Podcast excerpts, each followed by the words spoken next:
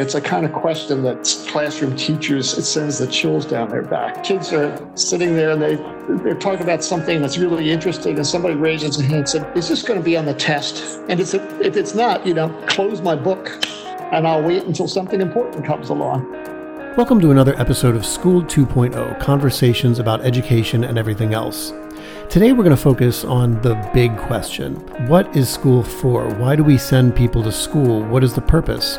And today we have on the show historical sociologist David Labaree, who's going to walk us through why he thinks this question is actually really complicated and difficult and why it couldn't really be any other way. So when we say, what are schools for? We say we're sending kids to schools so that they can become educated for the world. But what does that mean? Does it mean preparing them to go on and compete in the economy to get a job?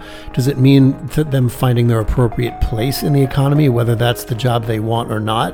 Do we mean to be good democratic citizens? Do we mean to be well rounded people? Those goals don't always align with each other. Sometimes they do, sometimes they don't. And schools serve a lot of different people. So preparing kids for the world for whose benefit? Is it for the students' benefit? For the taxpayers' benefit? For the benefit of future employers. And David Labaree is going to say that the, the difficulty with school has always been that it serves a lot of different interests. And he's going to say that's not really a bad thing. It can't be any other way. School evolved in this really messy process where different people wanted to see different things from it. So without further ado, let me introduce our guest. So David Labaree is Lee L. Jacks Professor Emeritus at Stanford University's Graduate School of Education. His research focuses on historical sociology of American schooling, including things like like the evolution of high schools, the growth of consumerism and how that's driven schools, the origin and nature of education schools, etc. He's written several books, but I want to mention a few of them that I really like myself and have found beneficial. The first is called How to Succeed in School Without Really Learning The Credentials Race in American Education. We'll talk about that book a little bit. Another is Someone Has to Fail The Zero Sum Game of Public Schooling. And his latest, which we'll talk about later in the episode, is called A Perfect Mess The Unlikely Ascendancy of American Higher Education. So I hope you enjoy this fascinating interview. David Labaree, how are you doing today? I'm doing great. Thanks for having me on, Kevin. Oh, thank you so much. Uh, for for those who don't know of uh, David's work, uh, we're going to talk a lot about it today. It's been really influential to me, and I feel like uh, a lot of folks who don't know his name should, if you think about education and care about it.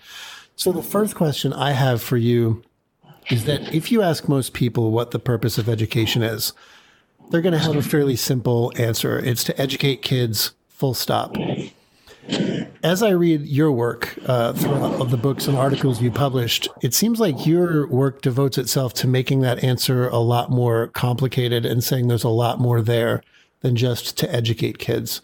Uh, is that a pretty accurate description of kind of what you've tried to do in your work? Yeah, I, I think so. Yeah. Yeah. Well, let, well, let's talk about how it's more complicated than that. Uh, when we say the answer, the purpose of education is to educate kids um, you want to make it more complicated. So let's talk about how that story is more complicated. What are people missing? Yeah, I mean, partly it comes from a uh, my background as a historical sociologist. So I'm thinking, how did schools come about? Why do we have them in the first place? And it's pretty clear when you look at the historical record that the reason we have systems of universal public schooling that started emerging maybe 200 years ago um, had nothing to do with learning, especially learning the academic curriculum. Uh, the, uh, the, the basic creation story of public schooling is that we have public schools as a way of supporting the development of a nation state. It's the way in which you take a bunch of individuals scattered around the countryside each with their own parochial affiliations and their own sense of self, and somehow mold them together into some kind of an imagined community that calls itself America.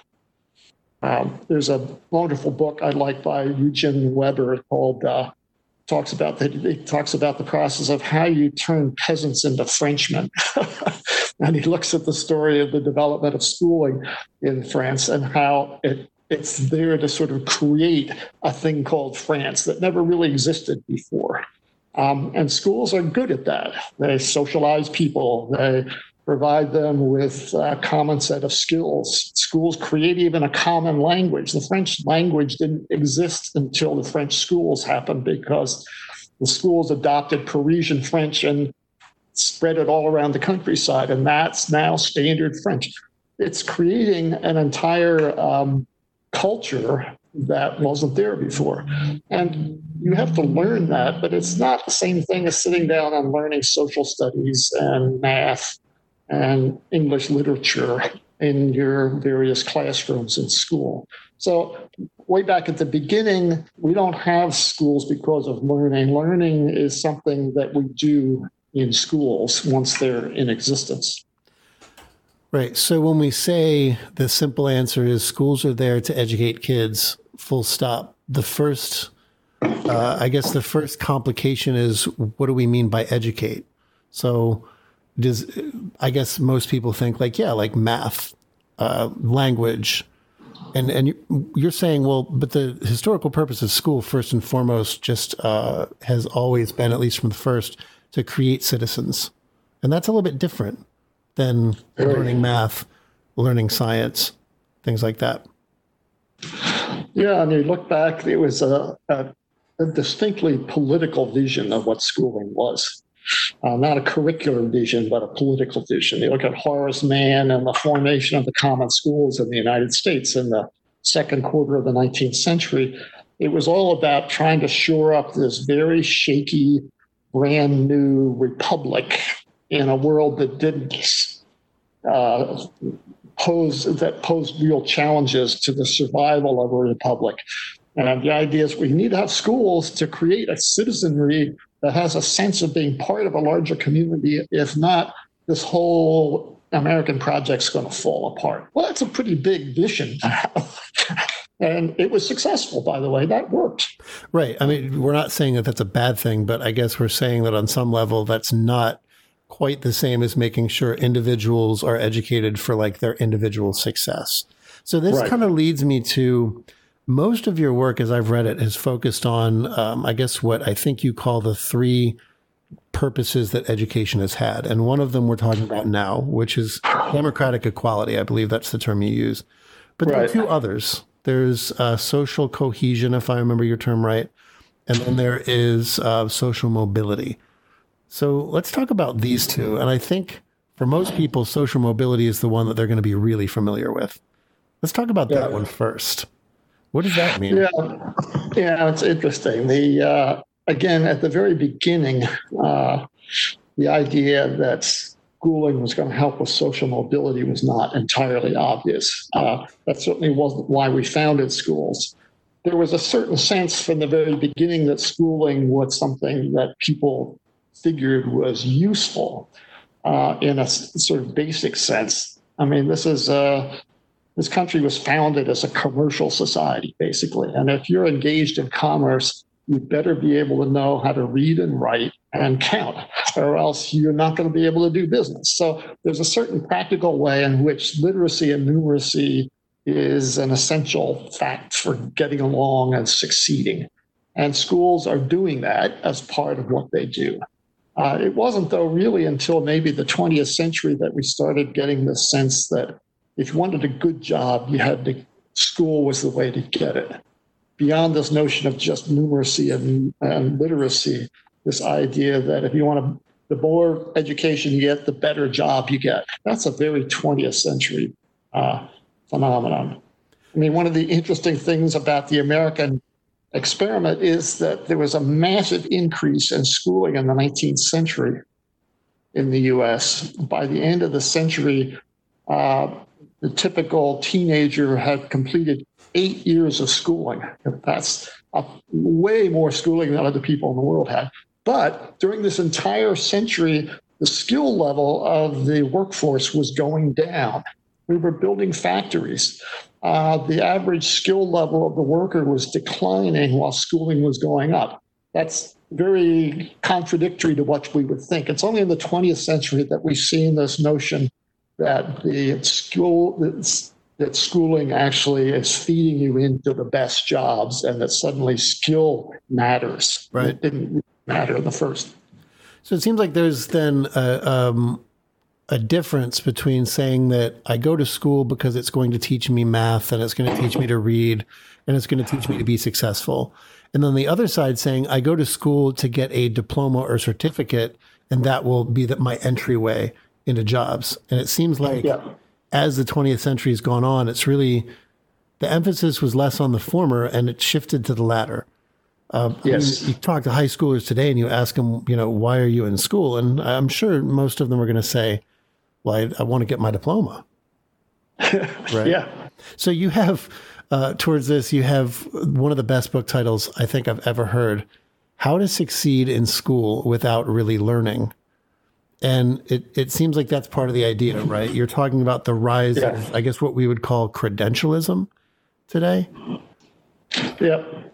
Yeah, and it's you know it creates a an issue that you've been interested in in your own work, and that is the that the, this strange incentives that are built into the school system that in some ways work against learning, because students learn early on that what matters in this class is getting a good grade.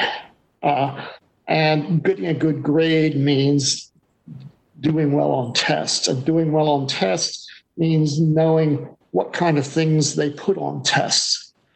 And one of the things that struck me, it's a kind of question that classroom teachers, it sends the chills down their back. But kids are sitting there and they, they're talking about something that's really interesting, and somebody raises a hand and said, Is this going to be on the test? And it's, if it's not, you know, close my book and I'll wait until something important comes along because, hey, I got to invest my time in an efficient manner to get myself where I need to be.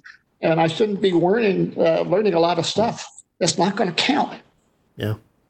Yeah. I always like to say, as a former high school teacher and as now a college professor, you can go through the entire semester and think that this is a great, wonderful thing, and there's a lot of learning happening, and that's what what's really important. But at the end of the semester, you become very aware on exactly how much the grade economy really is is is the economy that schools operate in. Every email you get at the end of the semester is about grades. Uh, everything you're doing as a professor, teacher is about grades. Uh, everything the administration cares about at that point is about grades. It seems like what that's a byproduct of um, this idea that really school is about the credential, and then the learning is kind of secondary. So, so we had two purposes that we've talked about for schooling. The first was democratic equality, which was really there from the start. It's about schools preparing people to be citizens. That's really the important part. The second purpose we we've just been talking about social mobility, which is about you individuals use school a, as a way to get ahead in the economy.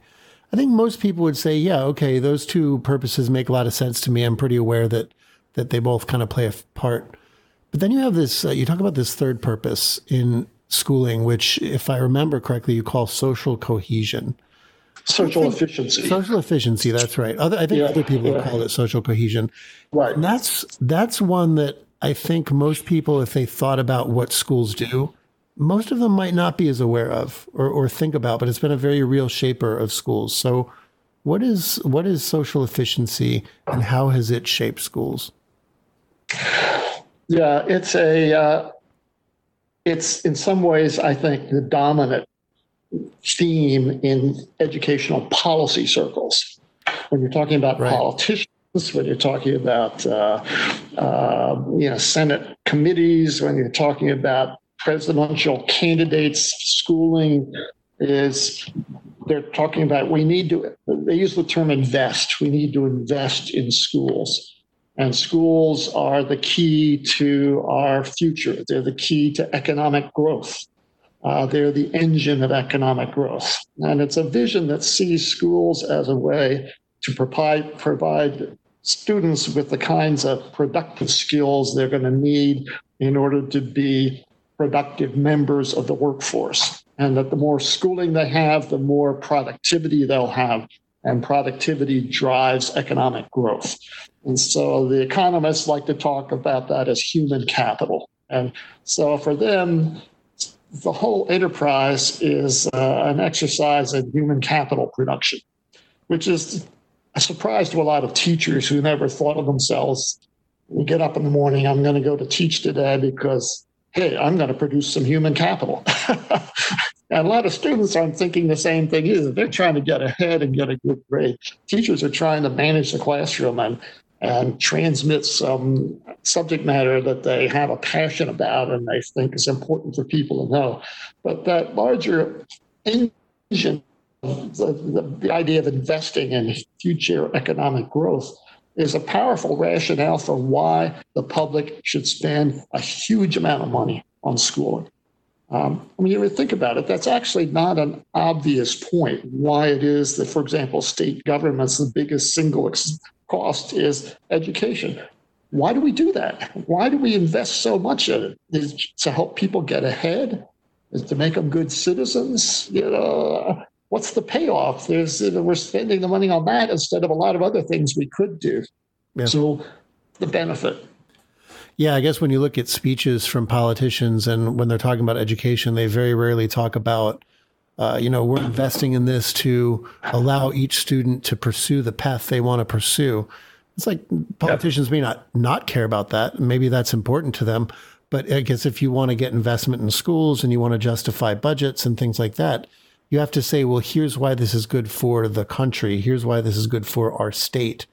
We'll produce more doctors or whatever. Um, yeah. So, so another theme then that runs through a lot of your work is there's this public good aspect of schooling and there's this private good aspect of schooling.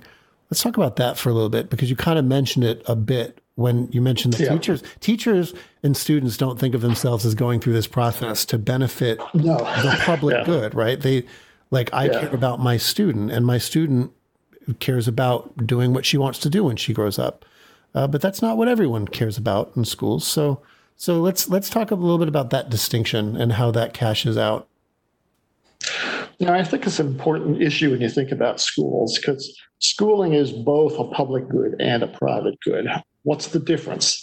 I mean, the key thing about a public good is that it's something whose benefits everyone enjoys, whether or not they contributed to them.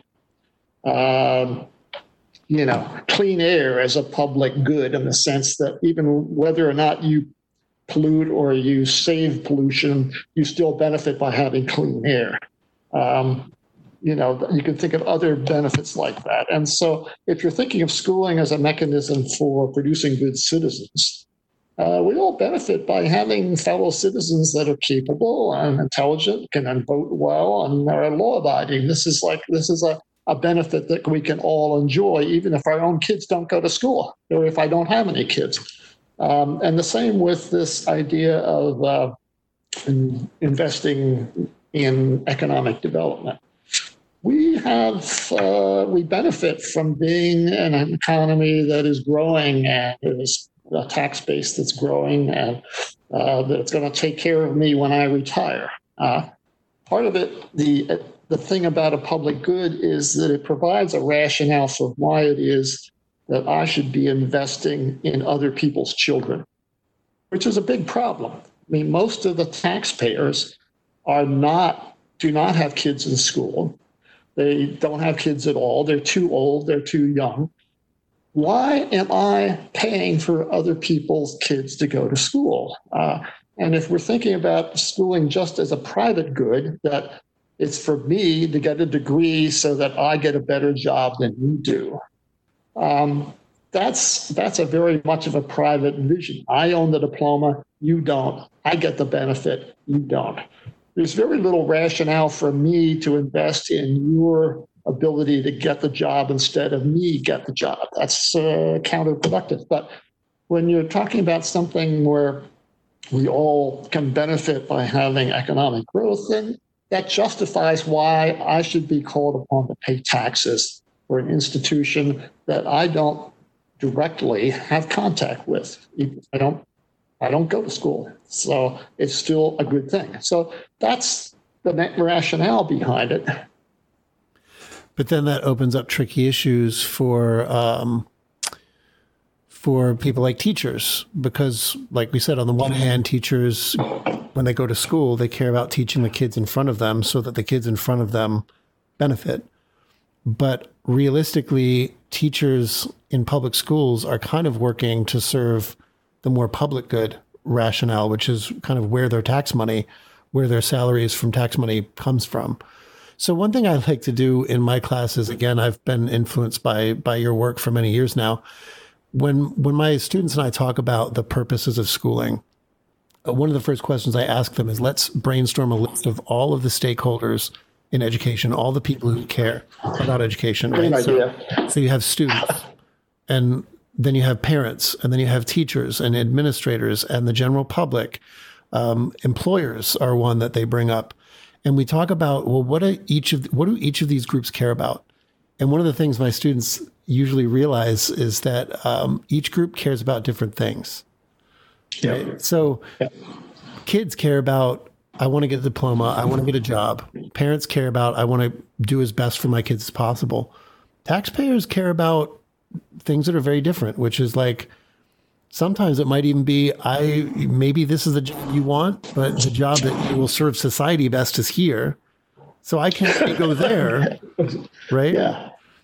So, so I, yeah, I, I think that's always kind of an interesting um, dilemma. Uh, So, how does this cash out? How does all of this cash out in terms of like things like policy debates and education and the way that uh, we think about education in the public consciousness? By the way, just to go back to your, I love that little exercise you do, which is a great idea um, to get start thinking about all the stakeholders. And it's it it hit me when I started thinking about teaching as a profession. It's such a a peculiar profession in a lot of ways. And the, a question that triggers that is to say, who's the client? Who is the client? Well, you know, if you're a doctor, it's the patient sitting across from you, and the examining room is the client. The, the lawyer has a client, but who's the client? Is it the student? Well, the student's not paying you. And the student doesn't even necessarily want to be there. They kind of have to be there. They're the object, but they're not necessarily the client. Is it the is it the administrator? Well, they're your employer, but they're not calling the shots in that sense. The, the parents are out there, yeah, the taxpayer, the school board, uh, you know, these are, it, yes, they're all. They're all in some way. And it's like, and how do you how do you try to please all of those people out there? Um, it's almost impossible. It's like, uh, uh, yeah, really, it makes people recognize that that's a really tough job. Yeah, how- yeah. A good job, and how do you make everybody feel like you're doing a good job? There's no clean cut this point like the, the client uh, was declared not guilty, so I I win. I'm a good uh, professional. What's the met- metric for the teacher? Eh, Right. you know, Yeah, it, um, I guess you mentioned doctors originally, and I, I think that in some ways uh, I've talked to some doctors who feel like, and of course some other people who use doctors who feel like this has been a problem with insurance money being brought in to fund the right? doctor's care. Right, at some point the doctor feels like they're balancing this act between serving the person who's in front of them. But potentially also serving the insurance company who has rules of their own. And hey, by the Exactly. way, we're paying your your salary.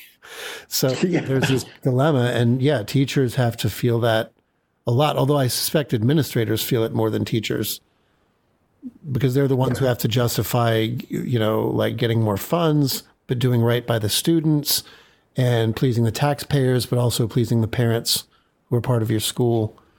I mean, are there any policy debates where? By the where- way, that's one of for a teacher's point of view. I think that's one of the definitions of a really good administrator is that somebody who shelters you from a lot of the flack coming in from the outside. You know, they're the ones that provide a little bit of protective barrier. They're the intermediaries so that you don't feel the direct pressure coming in and allows you the space to do your work. That's that's like that's, that's a valuable role. Yeah. Yeah. So, are there any policy areas where where this sort of analysis, this way of looking at schools, is particularly evident? Um, I mean, one that I can think of is debates over various types of school choice, because the argument of school choice advocates will generally be will let the money follow the child because then the child is in charge, or at least the family is more in charge. But then the anti school choice advocates will say, um, will often appeal to things like the public, uh, the the the democratic equality rationale, and say, but these are public spaces, and we don't want to privatize these spaces. Um, I mean, that's an area where it seems like this analysis is really, um, really helps you kind of figure out where each side is coming from. Yeah, I mean, it makes for a very delicate problem because you're you're thinking, okay, this is a public good. We are taxing everybody to pay for it. Um, once you're doing that, then it's a little. It becomes tricky to say, okay, we'll give you the money and now do whatever you want with it. I mean, that's the kind of concern. You can see that the sort of issue is follow the money is the basic rule of politics. And if you're sending out the money, the, the strings attached are yours because after all, we're money. And so the, the, rationale behind a public school system is like, let's have a school board that represents the taxpayers and that governs the system and makes sure it's doing well. But the school choice movement is saying, wait a minute, that system maybe doesn't work very well. It can be stultifying in lots of ways. We need more freedom there. But then the question is, how much freedom can you grant when you're using public money and when you turn from being totally irresponsible and saying, "Yeah, we'll just do what you want." Yeah, and when the the one of the big rationales for school has been a public good rationale, whether it's economic yeah. good that it, this helps our economy overall, or a public good like democratic equality, because private schools, you can see why that would be pretty scary for folks who are committed to the public good rationale. Yeah, let's let's see. Um, so I'm going to follow up on that in a second because I know you and I both have a an interest in the role that markets play in yeah. school. Yeah. And that, you know, we're talking about the government role here. It's government money, the government guidance. And the, uh, the danger is that you build up a huge bureaucracy that then constrains what's going on in the classroom and it ends up intruding on the teaching and learning process in the name of good fiscal management. Um, but the so what the rationale that comes from the school choice movement is one that's more based on a market's logic and saying, you know, in the economic marketplace, uh, we actually benefit by having a free and open market where people are pursuing their own interests uh, and their own uh, desires. And the benefits that accrue from that are not because people are intending to make everybody else better off, but because the accumulated impact of all their efforts creates a, uh, an, a public benefit uh, at the end. It's this sort of invisible hand notion. Uh, we all are better off if people, if you're living in an unmanaged economy than in a highly managed one.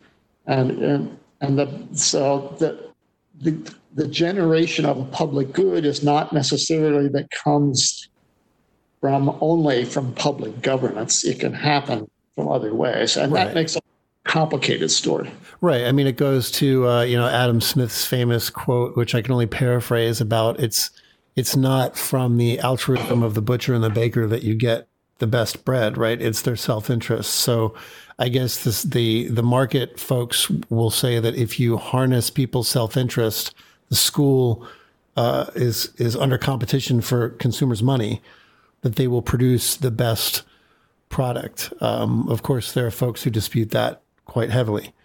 Um, yeah, another area that that this that the analysis that you bring up about these three purposes is really interesting, and and I, we've talked about it a little bit. Is the idea of grades.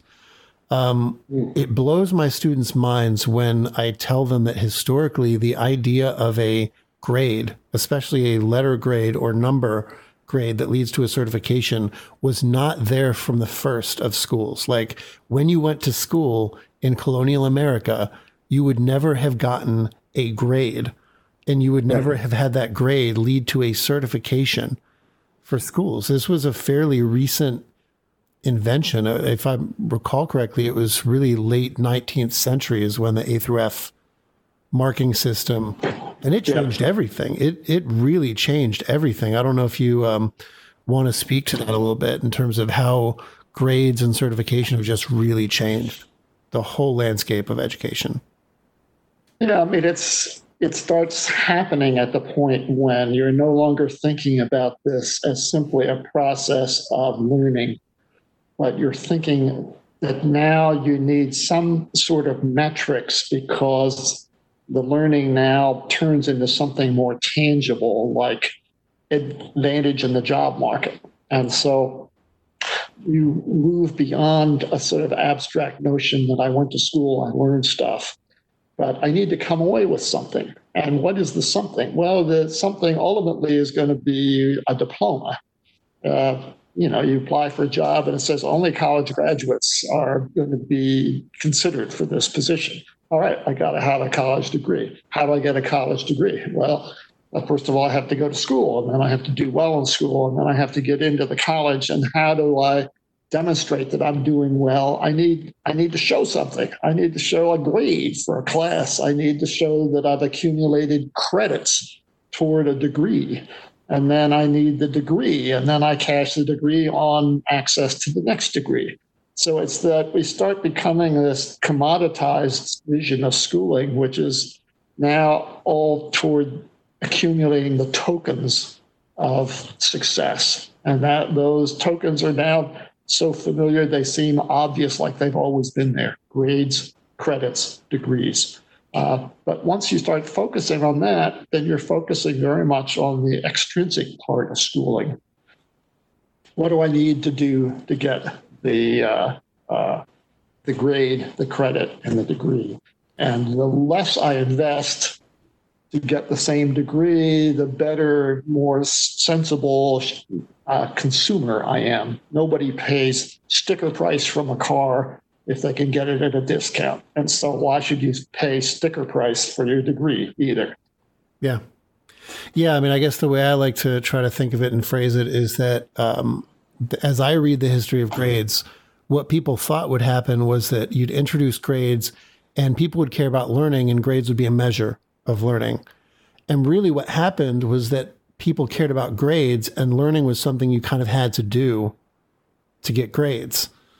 It almost flipped the script in a way that I don't think the original proponents of grading anticipated very well.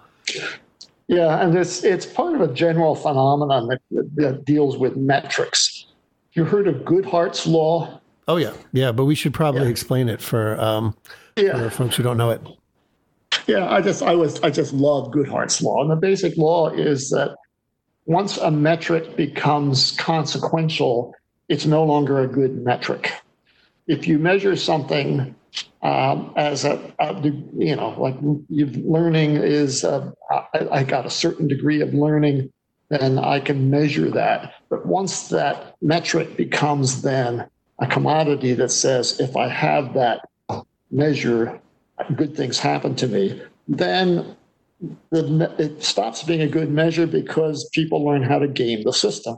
How do I get the measure without the content? How do I get the form without the substance? It's sort of it's a pressure toward formalizing substantive issues, and that's death to schooling. Uh, but it's also so embedded; it's hard to escape. This notion that every substantive thing shifts toward a form, and then the system revolves around the distribution and the accumulation of those forms. So let's say that we were at the point where people in the late 18 or late uh, 1800s were saying, "Well, let's bring grades into school. We think that this will do really well. We think this will be a good measure, things like that." Uh, I don't know if you have an opinion on this. If you were there in that room, what would you have said? Is this something that we should unleash on schools, or is this something that maybe we should be a little bit more cautious about? I don't know. Uh, I uh, that's I, I would have picturing this situation. I to me, there's something about that process that's hard to head off um, the uh, you need to have incentives. So you put incentives into the program, and a grade is a way of giving an incentive. Um, but it's then very hard to control what the effect of that incentive is once it's in process. Mm. And it's hard to know how you avoid that. Uh, any incentive you come up with is going to get commoditized in some way or another. And any system is going to be gameable. And then, uh, I don't know, I think the, the tendency toward formalism is something that's just in the DNA of schooling. It's hard to eradicate. The best you can do is to try to manage it and control it. Mm, yeah.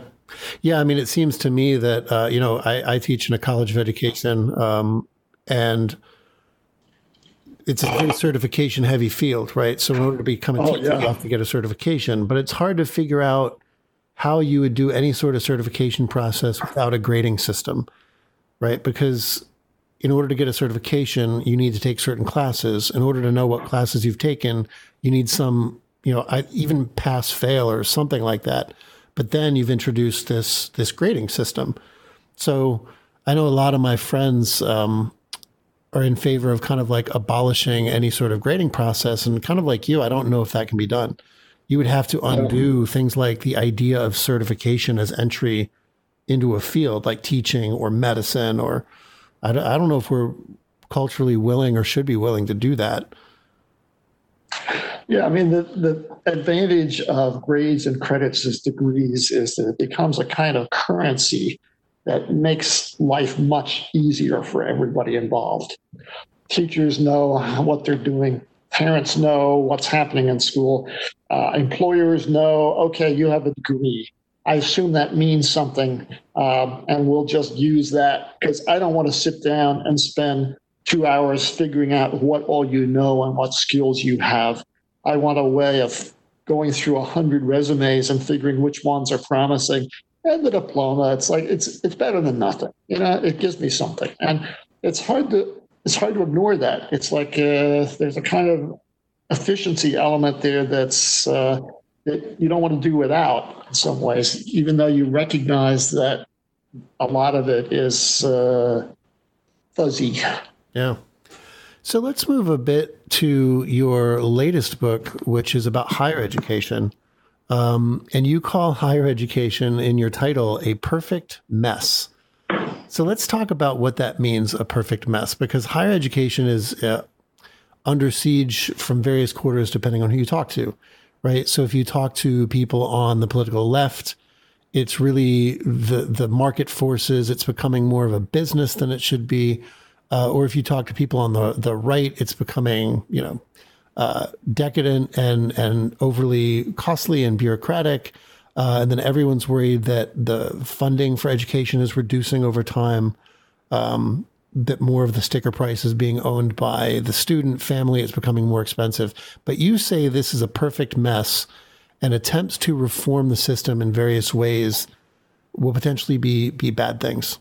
So, so what does that mean that it's a perfect mess?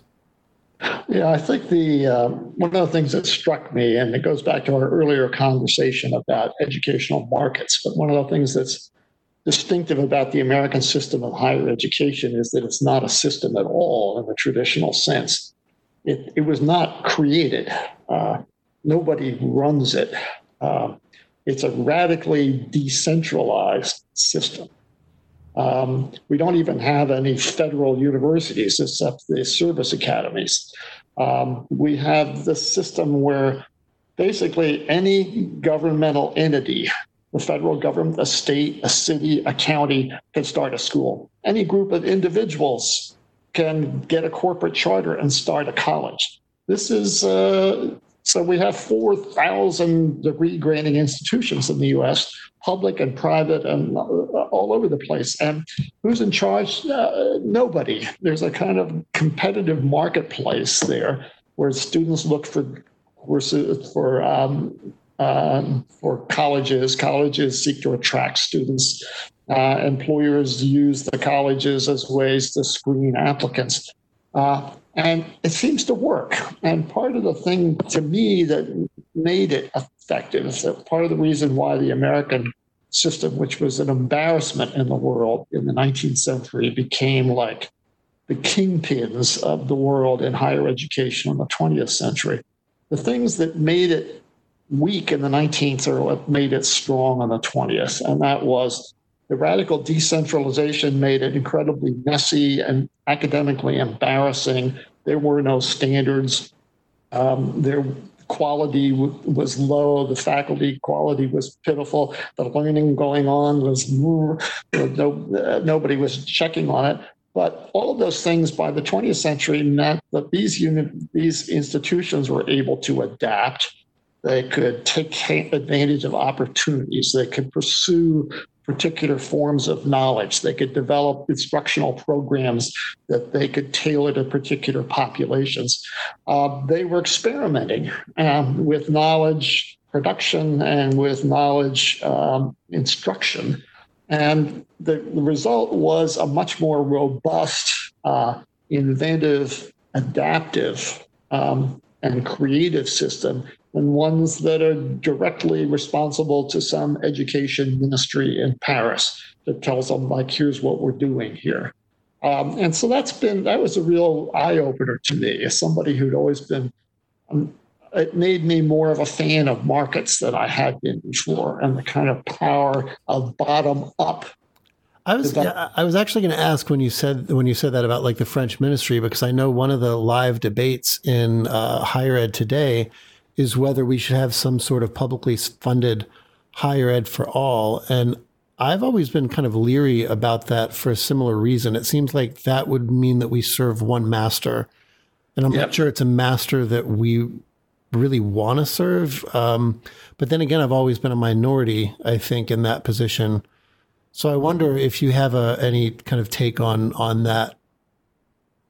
I mean, it's interesting. You look at the uh, institutional autonomy of individual universities is in some ways the best indicator of quality. The more autonomous they are, the higher quality. Um, an economist at uh, Stanford, uh, Caroline Hoxby, did an interesting look at. She looked at new, uh, the university rankings across the uh, the world, um, and she looked at. She developed a measure for autonomy, and her measure, the key one was what percentage of your budget comes from the state. Um, as a sign of how much state control there was, since control tends to follow the money. And she found that for every percentage point that your uh, your every percentage point that your state portion of your budget went up, you would drop four slots in the hierarchy of of higher ed. Um, Likewise, for every percentage point that your income came from competitive grants, like research grants, your um, your for every point that it went up, your your uh, your ranking would go up like six levels. So autonomy is a really powerful measure of the kind of quality of an institution, and so less control in some ways makes for better outcomes. Yeah. Yeah, I guess I've always kind of been, or recently been of the mind that governments can do a lot in terms of redistributing funding more equitably. But one of the things we need to be leery of is things like regulatory control that would often come from that. Like, uh, you know, my fear with higher ed is that if we accept the idea of kind of a, a government funded higher ed, governments are going to put constraints on what kind of higher ed they're willing to support. So you want a liberal oh, arts yes. degree? Nope, no liberal arts degrees because we're not going to get a payoff for that culturally, which goes back to what you, we talked about earlier, right? Like, is what matters the person's ability to choose what they would like, or is it government's ability to say, we need this public good payoff? Yep. Yeah. And so that's with government control is it tends to do that. I remember the governor of Florida at one point was saying, "Why do we have people? Why are we paying people to get degrees in anthropology for right. that? Right. What's what's the we should it should be a business or math or something that's something that's saleable, that's marketable. But boy, that's a scary road to go down when you start saying this is uh, let's try to tailor the outcomes. We don't know what capabilities are going to be productive in the future. Mm, mm. Better off laying that, letting that play out. Yeah. Yeah. I mean, it seems like the, the book you did on higher ed and the books you've done on, on K 12 have a similar theme, which is that these systems all serve many masters. So it's not as simple as educating the kid full stop right. Is the purpose of school. It depends on who the master is you're trying to serve. And if I read it correctly and, and get the what we've talked about correctly, your answer is almost like this these are kind of irresolvable tensions. Embrace the chaos. That's yes. the best we can do. Just embrace the fact that there are multiple parties and stakeholders and all will work out as well as it can. Yeah, let me go back. Actually, this is something that I had to work my way through in my own work. And that is uh, when I first started out thinking about, after my first book, thinking about this democratic equality as a major goal for schooling and started developing this notion of these other goals, social efficiency and social mobility. And my original thinking was very uh, like Manichean. It's like democratic equality was the good one, and the other ones were destroying the school. Uh, they were debasing the uh, the mission, and I started realizing after a while, you know, all of us want all three of those for schools. We want good citizens. We want people. We want uh, people to be capable and work out there in the, in the workforce and be competent. And we want a chance to get ahead, or if we're already ahead, a chance to stay ahead. That's like that contradiction's in me. It's not like different forces out there, and it's it's not a bad thing. I mean, it's like this is true. Think about the issue if you're a parent. Yeah. Uh, and you want uh, you want everybody to have good schools for their kids. But you know, this is my kid, and yeah. this I, I want my kid in the best school I can. I still hope that other people get in really good schools, but first of all, I'm going to make sure my kid gets in. That's not an unreasonable thing to have. You can hold those contradictions in your head and play them out in practice. Yeah. So the contradiction is within us. It's not, and it's not like good guys and bad guys. It's just alternative things we want this complex institution to carry out. And no wonder it's complex. No wonder it's uh, a little messy, you know? Hmm.